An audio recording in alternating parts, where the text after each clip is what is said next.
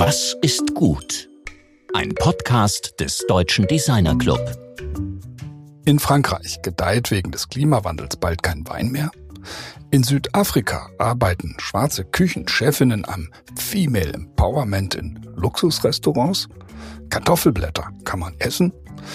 Die Antworten darauf und vieles mehr gibt es in unserer heutigen Ausgabe. Willkommen im DD-Cast. Mein Name ist Rainer Gerusch.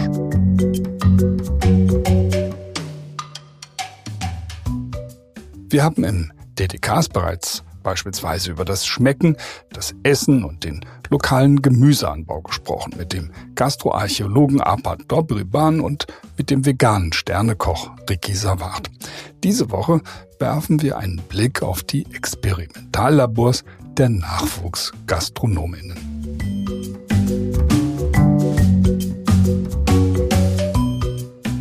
Das Team um die Designerin und Unternehmerin Lena Jüngst von AirUp hat beim diesjährigen 50 Next in Bilbao, einem Wettbewerb, der auf die Zukunft der Gastronomie gerichtet ist, einen Preis in der Kategorie Tech Disruption gewonnen. Wir haben Lena aber nicht wegen dieses Preises eingeladen, sondern weil sie einen euphorischen LinkedIn-Post abgesetzt hat, in dem sie die jungen Köchinnen, Aktivistinnen und Gastronominnen feiert. Beim 50 Next geht es um die führenden jungen Köpfe, die nachhaltige Lebensmittel, auch eine faire Gastronomie entwickeln und eine neue Kulinarik. Leute, die sehr kritische Fragen stellen und intensiv darüber diskutieren.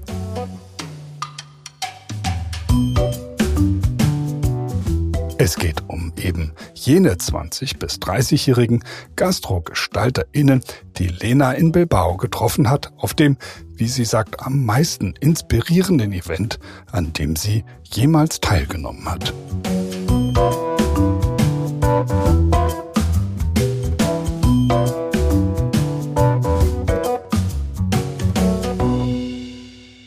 Ja, wunderbar. Heute sind wir zum zweiten Mal mit Lena Jüngst verbunden. Wie geht's dir denn eigentlich? Du, eigentlich sehr gut. Ich habe bloß eine etwas raue Stimme, falls man das gleich hört. Ich weiß nicht, ich habe tatsächlich kein Corona, nur eine leichte Erkältung, aber sonst geht's mir bombastisch. Ja, von daher ist ganz gut, dass wir keinen Studiotermin haben, sondern das Ganze remote stattfindet. Okay, also ihr geht ja mit AirUp regelrecht durch die Decke, das kann man ja nicht anders sagen. Und habt jetzt nach dem europäischen Markt, schaut ihr jetzt, was in der USA möglich ist, und das ist natürlich für uns aus der Sicht vom DDC eine klasse Botschaft. Eine junge Designerin zeigt der Welt, was Design kann, um ein kräftig wachsendes Unternehmen aufzubauen. Das ist ja jetzt wirklich einfach so eine Art Märchenstory. Wie nimmst du das denn selbst wahr? Naja, also erstmal muss man schon sagen, ohne dem Team ging da natürlich gar nichts. Also ich allein wäre nicht weit gekommen. Aber grundsätzlich ja. Super spannend ist es, zu sehen, was möglich ist und was die einzelnen Schritte bedeuten, welche Komplexitäten das hervorruft, wie sich das Unternehmen verändert über die Zeit. Es wird jetzt schon diverse Schritte auch durchlaufen und damit einhergehend finden viele kontinuierliche Veränderungen auch statt. Ja, viel zu beobachten. Ja, als wir das letzte Mal gesprochen haben, da sagtest du, du bist letztlich immer noch die Jüngste in diesem doch relativ großen Unternehmen. Ist das noch immer so, oder? Nee, leider nicht. Wir sind zwar, ich glaube, der Altersdurchschnitt ist ein bisschen über 30, ich glaube 35 oder so. Und er wird auch tendenziell momentan eher älter, weil wir auch jetzt mehr Leute mit ins Unternehmen bringen, die mehr Erfahrung haben und im Schnitt einfach ein bisschen älter dann auch sind. Aber grundsätzlich sind wir trotzdem noch ein recht junges Unternehmen.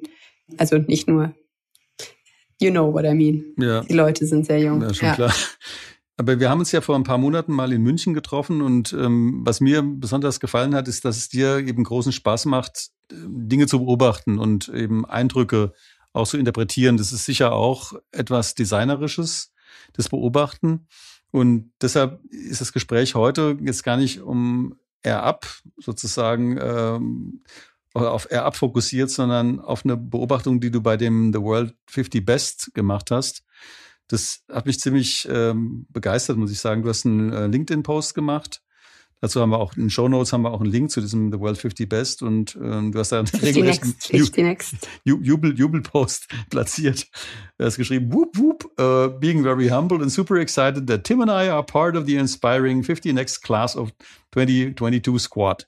So, jetzt musst du mal erklären, was das ist und dann reden wir mal über einzelne Dinge, die du da gesehen hast, weil das finde ich eigentlich wirklich super spannend. Ja, sehr gerne. Ja, tatsächlich, also grundsätzlich möchte ich dazu einmal sagen, es war das wirklich mit Abstand inspirierendste Event, auf dem ich eingeladen wurde seit der Gründung von AirUp. Und ich war jetzt tatsächlich schon auf sehr, sehr vielen Events in den letzten Jahren. Und der große Unterschied, glaube ich, zu anderen Events war, dass da wirklich die Ideen und die Visionen im Vordergrund standen und weniger imposante Verkaufszahlen, Marketingstrategien, und dementsprechend war das sehr spannend. Es waren einfach sehr viele kreative Leute auf diesem Event und da wurde sich ausgetauscht und wurden viele Vorträge gehalten und so weiter und so fort.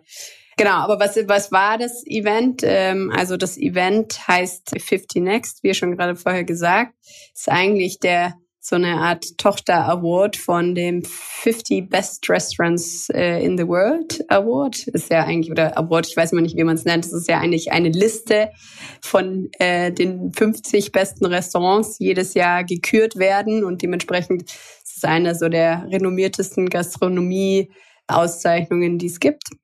Und 50 Next wurde gegründet, um ja eher junge Menschen zu honorieren, die auf irgendeine Art und Weise die Zukunft der Gastronomie positiv beeinflussen, mitgestalten. Sie haben es genannt Changemakers. Und da wurden wir mit nominiert. Also da gibt es verschiedene Kategorien, da gibt es 7 unterschiedliche Kategorien in dieser Liste. Ich weiß nicht, da steht zum Beispiel Game Changing Producers, Tech Disruptors, Empowering Educators, was auch immer. Und da wurden wir unter Tech Disruptors dieses Jahr nominiert. Was mich daran am meisten natürlich interessiert, sind diese ganzen nachhaltigen Themen, die da sozusagen mit involviert sind. Also mein Game-Changing kann ja in alle Richtungen sein, aber letztlich ist das ja auch ein Changing in Richtung einer nachhaltigeren Gastronomie, eines nachhaltigeren Verständnisses von Landwirtschaft auch. Da kommen wir sicher auch drauf, dass es ja nicht nur um die Gastronomie geht, sondern auch um den Anbau, die Logistik und so weiter. Und das sind ja Fragen verhandelt, wie können wir Lebensmittel produzieren, dabei gleichzeitig weniger Abfall verursachen, wie können wir die einheimischen Landwirtschaften oder die Kochtechniken nutzen. Und das ist ja eigentlich das, wo es dann wirklich spannend wird, wo man sieht, da ist irgendwie so ein Weltevent, bei dem das zusammen, also sozusagen Lifestyle und Nachhaltigkeit wirklich mal zusammengedacht werden. Und ja was ist, wie war das denn dann dort? Also eher, es war wie, kann man sich vorstellen, wie so die coolste, wie wenn man auf so der coolsten Inspirationswebseite einen Tag lang rumsurft und genau die Informationen dort findet, die einen interessieren. Also es waren eigentlich eine Reihe von Vorträgen aus ganz unterschiedlichen Bereichen, die sich alle irgendwie mit Lebensmittel und deren Produktion beschäftigt haben. Und genau, das Schöne war, dass es vor allem Expertinnen waren, die zu den Bereichen gesprochen haben, also die sich wirklich mit der Materie ausgekannt haben und die wirklich, ich hatte vor allem wirklich den Eindruck, dass jeder intrinsisch motiviert ist, zu einer positiven Verbesserung, zu einer positiven Veränderung beizutragen. Und dementsprechend waren alle sehr offen, auch um ihr Wissen den anderen preiszugeben und sich wirklich auszutauschen, um Diskussionen zu haben. Und das war sehr, sehr cool einfach. Genau, zum Thema Landwirtschaft, du hattest es ja schon gesagt, also es ging viel um Nachhaltigkeit. Ich würde sagen, das war so der rote Faden eigentlich durch diese ganzen Themen noch mit dabei, war das Thema Female Empowerment. Ich glaube, das ist auch ein sehr neues Thema in dem gastronomischen Bereich, weil das ja auch eine sehr, ich sag mal, Ja, es ist so ein ganz da ist New Work, glaube ich, noch nicht wirklich angekommen in dem Bereich. Das waren so die zwei großen Themen und die wurden aus ganz unterschiedlichen Richtungen beleuchtet. Es wurden vor allem viele persönliche Geschichten erzählt, auch viele Erfahrungen ausgetauscht, aber auch Ideen geteilt und auch teilweise sehr poetische und philosophische Diskussionen dazu angestoßen. Und also auf der einen Seite fand ich die Diskussionen sehr krass, weil die auch sehr stark aufgezeigt haben, wie brenzlig die Situation ist, vor allem aus dieser Landwirtschaftsperspektive. Und das sind ja Leute, die wirklich sich tagtäglich damit beschäftigen, wie wir Lebensmittel anbauen können unter sich verändernden Bedingungen. Wurden zum Beispiel Sachen gesagt, wie zum Beispiel, ein französischer Winzer hat zu mir gesagt, ey, es wird bald keinen Wein mehr aus Frankreich geben. Also wir sehen jetzt schon, dass es fast nicht mehr möglich ist, Wein anzubauen und es wird in den nächsten Jahren nicht besser. Das heißt, da wird sich einiges verändern. Und auf der anderen Seite gab es dann halt Vorträge zur regenerativen Landwirtschaft, wie man auch Landwirtschaft wirklich denken kann unter diesen sich verändernden Bedingungen, und da gibt's Lösungen für und da gibt's Wege und wie man irgendwie wieder diesen Humus aufbauen kann, der CO2 speichert, wie man Pflanzen anbauen kann, die wetterresistenter sind oder diese Hitzewellen aushalten und so weiter und so fort. Und dementsprechend war es irgendwie beeindruckend auf der einen Seite und ja, man ist trotzdem irgendwie positiv gestimmt aus diesem Event rausgegangen, trotz dieser drastischen Erkenntnisse. Ich meine, das fand ja in Bilbao statt, also in einem Land, also Spanien, das eben sehr viel stärker von der Agrokultur, von der Landwirtschaft eben auch lebt, als das in Deutschland der Fall ist. Ist ein Ereignis, das wurde hier ansonsten überhaupt nicht wahrgenommen. Deshalb wollte ich es eben auch ins Programm bringen.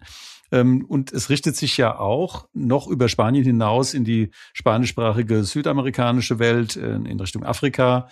Also da kamen Leute zur Sprache, die eben aus den sogenannten Schwellenländern kommen, aus dem sogenannten globalen Süden, die aber offensichtlich an diesen nachhaltigen Themen sehr intensiv arbeiten und keineswegs als Opfer, sondern als Akteure oder als Erfinderinnen da tätig sind. Also was ist dir dann besonders in Erinnerung geblieben von den, gerade von denjenigen, die eben aus dem globalen Süden kommen? Ja, das war der andere sehr interessante Aspekt. Also das war das internationalste Event, bei dem ich je war. Es waren wirklich aus allen Ländern gab es irgendwie VertreterInnen. Was mir in Erinnerung geblieben ist zum Beispiel eine Köchin. Eine Köchin, die ein Restaurant geöffnet hat, auch in Südafrika. Das erste vegane Restaurant in ihrer Umgebung, die aber gemeint hat, eigentlich will sie sich wieder rückbesinnen auf die traditionelle Küche in ihrer Umgebung. Früher wurde sehr viel vegan und vegetarisch gekocht. Das ist ja ein bisschen in Vergessenheit geraten, weil natürlich Fleisch auch immer ein Statussymbol ist. Und so weiter und so fort. Also es ging viel um diese Rückbesinnung eigentlich auf alte Traditionen. Eine andere Köchin hat erzählt, die hat ein Restaurant in Kapstadt eröffnet. Das ist das erste rein weiblich geführte, nur von Frauen geführte Restaurant in Kapstadt und auch eines der wenigen, wo schwarze Köchinnen arbeiten, weil sie meinte, die so High Dining oder wie nennt man's, so sehr, sehr gute Restaurants werden im Normalfall von weißen Männern geführt, und sie wollte da ein Gegenexempel statuieren, und gleichzeitig hat sie auch gesagt, so ein bisschen was als Fine Dining angesehen wird, ist eigentlich eine westliche Küche, ist eigentlich eine Küche mit viel Luxuslebensmitteln wie Kaviar, wie Steak, die Trüffel, wie auch immer. Also es sind halt diese Lebensmittel, die eigentlich gar nichts mit ihrer Kultur zu tun haben, die aber aus irgendeinem Grund als großes Statussymbol gesehen werden. Und dementsprechend, hat sie gesagt, wollte sie ein Restaurant aufmachen, dass die Zulu-Küche quasi in so einem High-Dining-Setting auf die Bühne bringt. Und gleichzeitig hat sie erzählt, wie es halt so ist, als reines Frauenteam zusammenzuarbeiten, welche Herausforderungen es mit sich bringt, aber auch welche Vorteile es mit sich bringt. Und das war super spannend. Und genau, also das sind so zwei Beispiele aus Südafrika, was ich auch interessant fand, was Sie gesagt haben, Ihre gesamte Bildung kommt aus dem Internet. Also das ist vielleicht auch was man manchmal gar nicht auf dem Schirm hat, wie sehr die Welt mittlerweile verbunden ist, allein übers Internet. Also auch wenn wir denken, Afrika ist am anderen Ende der Welt und hat überhaupt nichts mit unserer Kultur zu tun, gleichzeitig findet da so ein reger Austausch eigentlich statt, dass wirklich die Kulturen deutlich stärker verbunden sind als in der Vergangenheit. Ich finde an der ganzen Geschichte ja besonders interessant, das sagte ich ja vorhin schon mal, diese Verbindung von Lifestyle und diesen nachhaltigen Themen, also weil das ja oft getrennt voneinander behandelt wird. Es gibt einmal so eine Lifestyle-Diskussion, in der eben die klassische Designblase unterwegs ist. Und es gibt eine Nachhaltigkeitsdiskussion, die von Design scheinbar unberührt ist. Und diese von dir genannten Beispiele, also jetzt war nachhaltige Küche oder auch Female Empowerment, in einem Kontext von so einem Fine-Dining-Diskussion, sage ich mal. Das sind natürlich wahnsinnig spannende Punkte. Also wie das jetzt eben auch da an der Stelle zusammenkommt, wo auch Design sicher eine große Rolle spielt. Und was ist denn das, was dir unter gestalterischen Gesichtspunkten da besonders in Erinnerung geblieben ist? Also jetzt, wo du sagst, wie jemand sozusagen aufgetreten ist, sind ja auch Personen, die sich selbst als Style-Ikone möglicherweise in so einem Kontext dann präsentieren. Ja, was mir in Erinnerung geblieben ist eine sehr einfache Frage. Das hat zwar nichts mit klassischem Industriedesign zu tun, es hat nichts mit ich weiß nicht, grafischer Gestaltung oder so zu tun, war: Kartoffel, also die Blätter einer Kartoffelpflanze sind essbar, warum sind die nicht im Supermarkt zu kaufen? Was ich sehr einleuchtend fand, ich glaube, es gibt sehr viel mehr potenziell nahrhafte Pflanzen, Lebensmittel, die wir auf unsere Speisekarte setzen können, zu denen wir aber jegliche Verbindung verloren haben, einfach dadurch, dass wir durch die Auswahl im Supermarkt. Ich glaube, das ist das eine. Und vielleicht, weil wir auch so ein bisschen die Verbindung zu unserer traditionellen und lokalen Esskultur vielleicht auch teilweise verloren haben. Das fand ich sehr spannend. Ich glaube, es gab noch ganz viele Themen, die ich spannend fand, wo ich aber jetzt noch keinen direkten Bezug ziehen konnte zu irgendeiner konkreten Produktidee, zu einem konkreten Konzept. Aber es waren so viel einleuchtende Fragen, auch zum Beispiel zum Thema vegane Ernährung. Ich glaube, vegane Ernährung ist mittlerweile einfach so ein Trend geworden, dass wir und noch nicht in der Phase, wo wir stärker hinterfragen, was denn Vor- und Nachteile sind von diesem Trend. Und da wird zum Beispiel gesagt, irgendwie, Mandelmilch kommt aus Kalifornien, ist wahnsinnig wasseraufwendig. Warum ist das besser als Tierprodukte, die aus der Umgebung kommen? Und vieles weitere. Also es ist vegane Ernährung ist einfach noch nicht kompetitiv mit eigentlich vielen Produkten, die wir tagtäglich zu uns nehmen, weil sie ungesünder oft sind, also diese veganen Produkte, oder weil sie einfach viel mehr kosten. Und irgendwie in diesem Kontext fand ich das auch spannend, die Diskussion, weil die findet bisher noch nicht wirklich stattfindet. Ja, wir hatten ja hier im DD-Cast ja auch den Rickey Saewert schon zu Gast, der in Frankfurt ja das tatsächlich weltweit erste Sterne-Restaurant mit rein veganer Küche betreibt, das Seven Swans. Und bei ihm ist eben auch genau dieses Thema, was du gerade angesprochen hast, nämlich die Logistik, ein Riesenpunkt. Er kauft eigentlich keine Produkte ein, die von weiter weg als 30 Kilometern kommen. Was du jetzt angesprochen hast, ist ja, wir kaufen Mandelmilch, die wir eben für ökologisch unglaublich wertvoll halten, aus einer Wüstengegend in 9000 Kilometern Entfernung.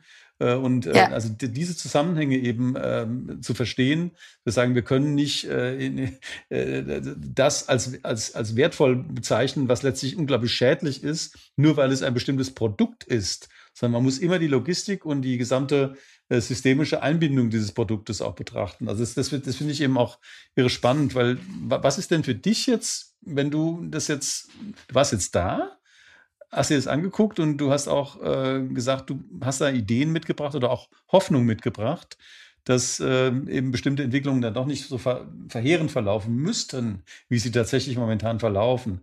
Aber was ist denn erstmal die Hoffnung, die du mitbringst, und was nimmst du auch als Ideen mit jetzt in deine eigene in Entwicklungsarbeit bei euch?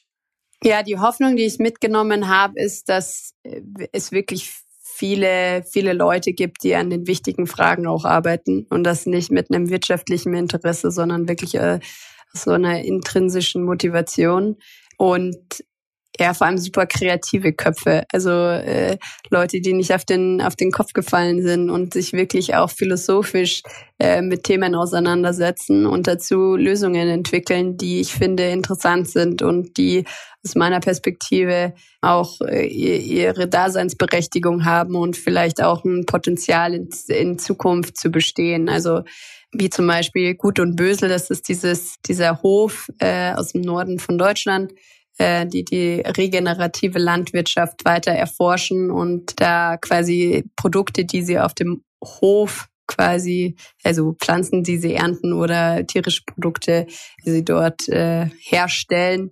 weiterverkaufen über einen Online-Shop. Und ich glaube einfach, das Interesse ist mittlerweile da in der Gesellschaft, dass mehr gezahlt wird für solche Lebensmittel. Also das hat mir Hoffnung gemacht, dass da irgendwie auch Lösungen bestehen, wie man weitermachen kann und dass es ja Firmen gibt, Personen gibt, die sich damit auseinandersetzen. Das finde ich jetzt auch ganz interessant, dass du eben diese Personen und Firmen und Organisationen und Teams eben auf eine Ebene stellst. Also du hattest vorhin ja auch eingangs gesagt, dass es dir dabei gar nicht so sehr darum ging zu schauen, also oder was du in der letzten Zeit erlebt hast, waren eben vor allem Finanzierungskontexte, Investorentreffen, dieses ganze Startup-Milieu. Und jetzt hast du da was gesehen, wo absolut gleichberechtigt eben ganz unterschiedliche Leute, die teilweise wirklich nicht viel mehr in der Hand haben als eine Idee, miteinander reden konnten. Genau, voll. Das ist ja ziemlich faszinierend für mich jetzt mal, weil das ein ganz eigenartiges Format ist, aber ein unglaublich wertvolles Format. Ja, also wirklich, ich glaube, ich hatte es mir irgendwo rausgeschrieben, weil ich das fand, es ist ganz sehr gut auf den Punkt bringt. The event aims to inspire, empower and connect young people who are truly pushing boundaries and tackling challenges with fresh perspectives. Und ich fand, das hat also dieses Event wirklich geschafft. Also man hat den ganzen Tag miteinander verbracht, man hat dann abends auch noch zusammengesessen, ein bisschen gefeiert, aber auch einfach die ganze Zeit über diese Themen gesprochen. Und da sind viele neue Ideen auch entstanden und irgendwie auch Verbindungen aufgetaucht, die man nicht gesehen hätte. Aber das, was ich mitgenommen habe, waren vor allem viele offene Fragen, die ich vorher nicht gesehen habe, die so irgendwie mir einfach, die sich so in mein Gedächtnis eingebrannt haben. Und tatsächlich Inspirationen auch, das fand ich auch sehr interessant. Es gab einen Vortrag von Joan Roca, einen der bekanntesten Köche überhaupt. Das ist ja dieser Familienclan, die, ich glaube, Casa de la Roca oder so heißt das Restaurant. Die drei Brüder, deren Eltern schon das Restaurant eröffnet haben und so weiter und so fort, die diverse Male als bestes Restaurant der Welt ausgezeichnet wurden und so. Gibt es auch eine Chef's Table-Folge über die. Die haben über die Arbeitsbedingungen bei ihnen in dem Restaurant gesprochen und wie sie bestimmte Bereiche abdecken. Die haben wirklich wie so ein Innovation Lab bei denen in der Küche. Die haben einen Raum, die haben eine Bibliothek, die haben Wissenschaftler, die an verschiedenen Themen arbeiten. Sie haben eben die ganzen Köche, sie haben Künstler, die an verschiedenen Bereichen arbeiten. Die bringen sie alle zusammen und kreieren Konzepte, die unglaublich spannend sind, einfach aufgrund dessen, weil da so viele unterschiedliche Disziplinen aufeinandertreffen, weil sie mittlerweile verstanden haben, das haben sie auch erzählt, dass die Arbeitsbedingungen, die früher in dieser Szene gang und gäbe waren, dass sie einfach nicht mehr zeitgemäß sind.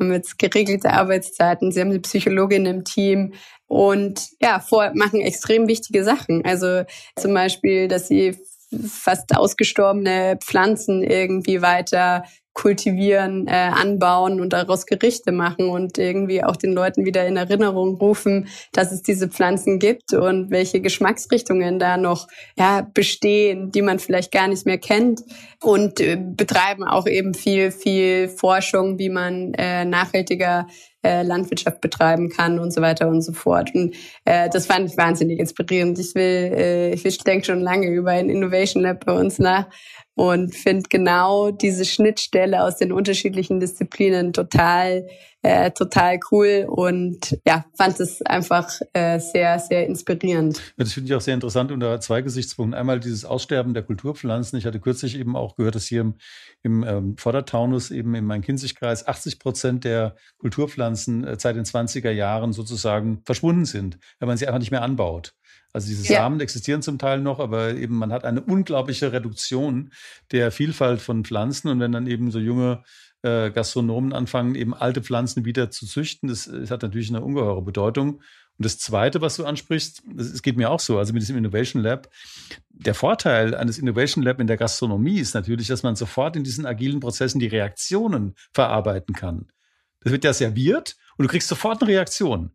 Und möglicherweise ist das eben auch wirklich ein Modell für ein Innovation Lab. Also, dass man sich genau das anguckt, was die machen, weil die Geschwindigkeit der Reaktion könnte ja kaum höher sein. Und auch die Relevanz dieses Feedbacks könnte kaum höher sein als in der Gastronomie. Ja, genau. Und ich glaube, was sie auch rausgefunden haben, ist, dass das, oder was sie geschafft haben, ist, dass das ganze Konzept sich auch wirtschaftlich ausgeht. Und das kann man ja vor allem in der Gastronomie nicht häufig behaupten, weil vor allem Fine Dining, da ist ja die Kosten für die Lebensmittel, die du quasi verwendest und die Kosten, die du zahlen musst für das Restaurant, für die Restaurantmiete, für die Küche und so weiter und so fort, ist so enorm hoch, dass die Preise kaum jemand bezahlen kann und dementsprechend das Konzept sich einfach wirtschaftlich nicht so ausgeht. Und sie haben es geschafft, dadurch, dass sie sich mehrere Standbeine aufgebaut haben. Die verkaufen auch teilweise Kunst, sie verkaufen irgendwie, nachhaltige Möbel und was weiß ich. Die haben sich also einfach in ihrem Kosmos, haben die so viele Leute für sich begeistern können, dass sie so viele verschiedene Standbeine sich aufbauen konnten, dass dieses Konzept als Ganzes funktioniert.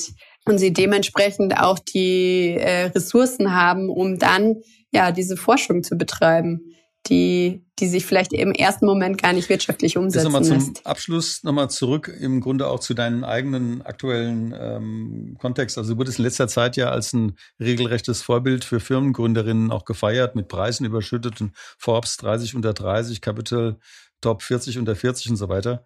Ich habe vor ein paar Tagen mit Carlota Ludig und Nikola Stadtmann gesprochen, die zusammen eine Firma gründen und jetzt in Finanzierungsrunden drin sind.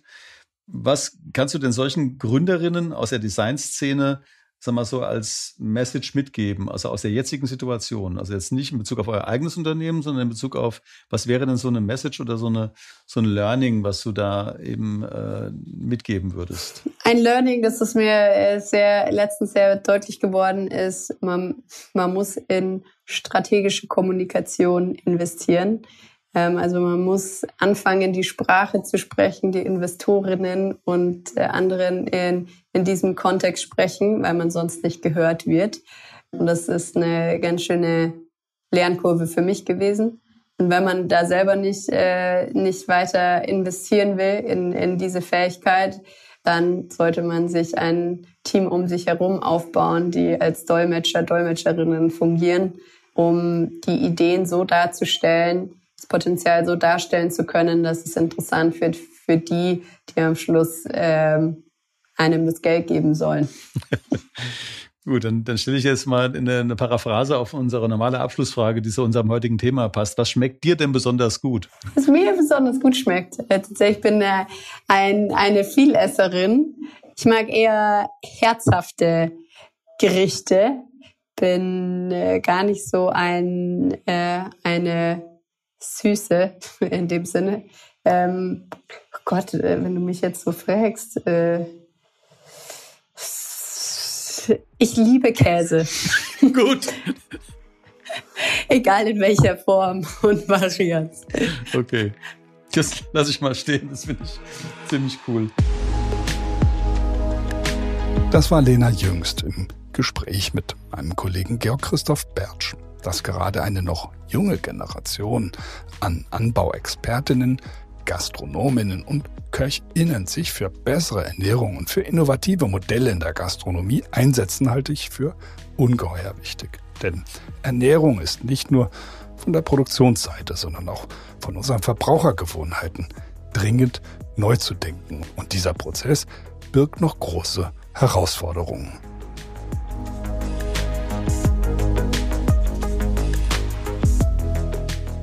In der kommenden Woche treffen wir einen erfolgreichen Kreativunternehmer und einen nimmermüden Kulturaktivisten. Er ist außerdem DJ, Schlagzeuger und Museumsmacher. Und wie könnte es anders sein? Seit vielen Jahren DDC-Mitglied. Klar, das kann nur Stefan Weil sein. Er ist zu Hause zwischen Ausstellungsdesign, elektronischer Musik, Popkultur und Waldstadion.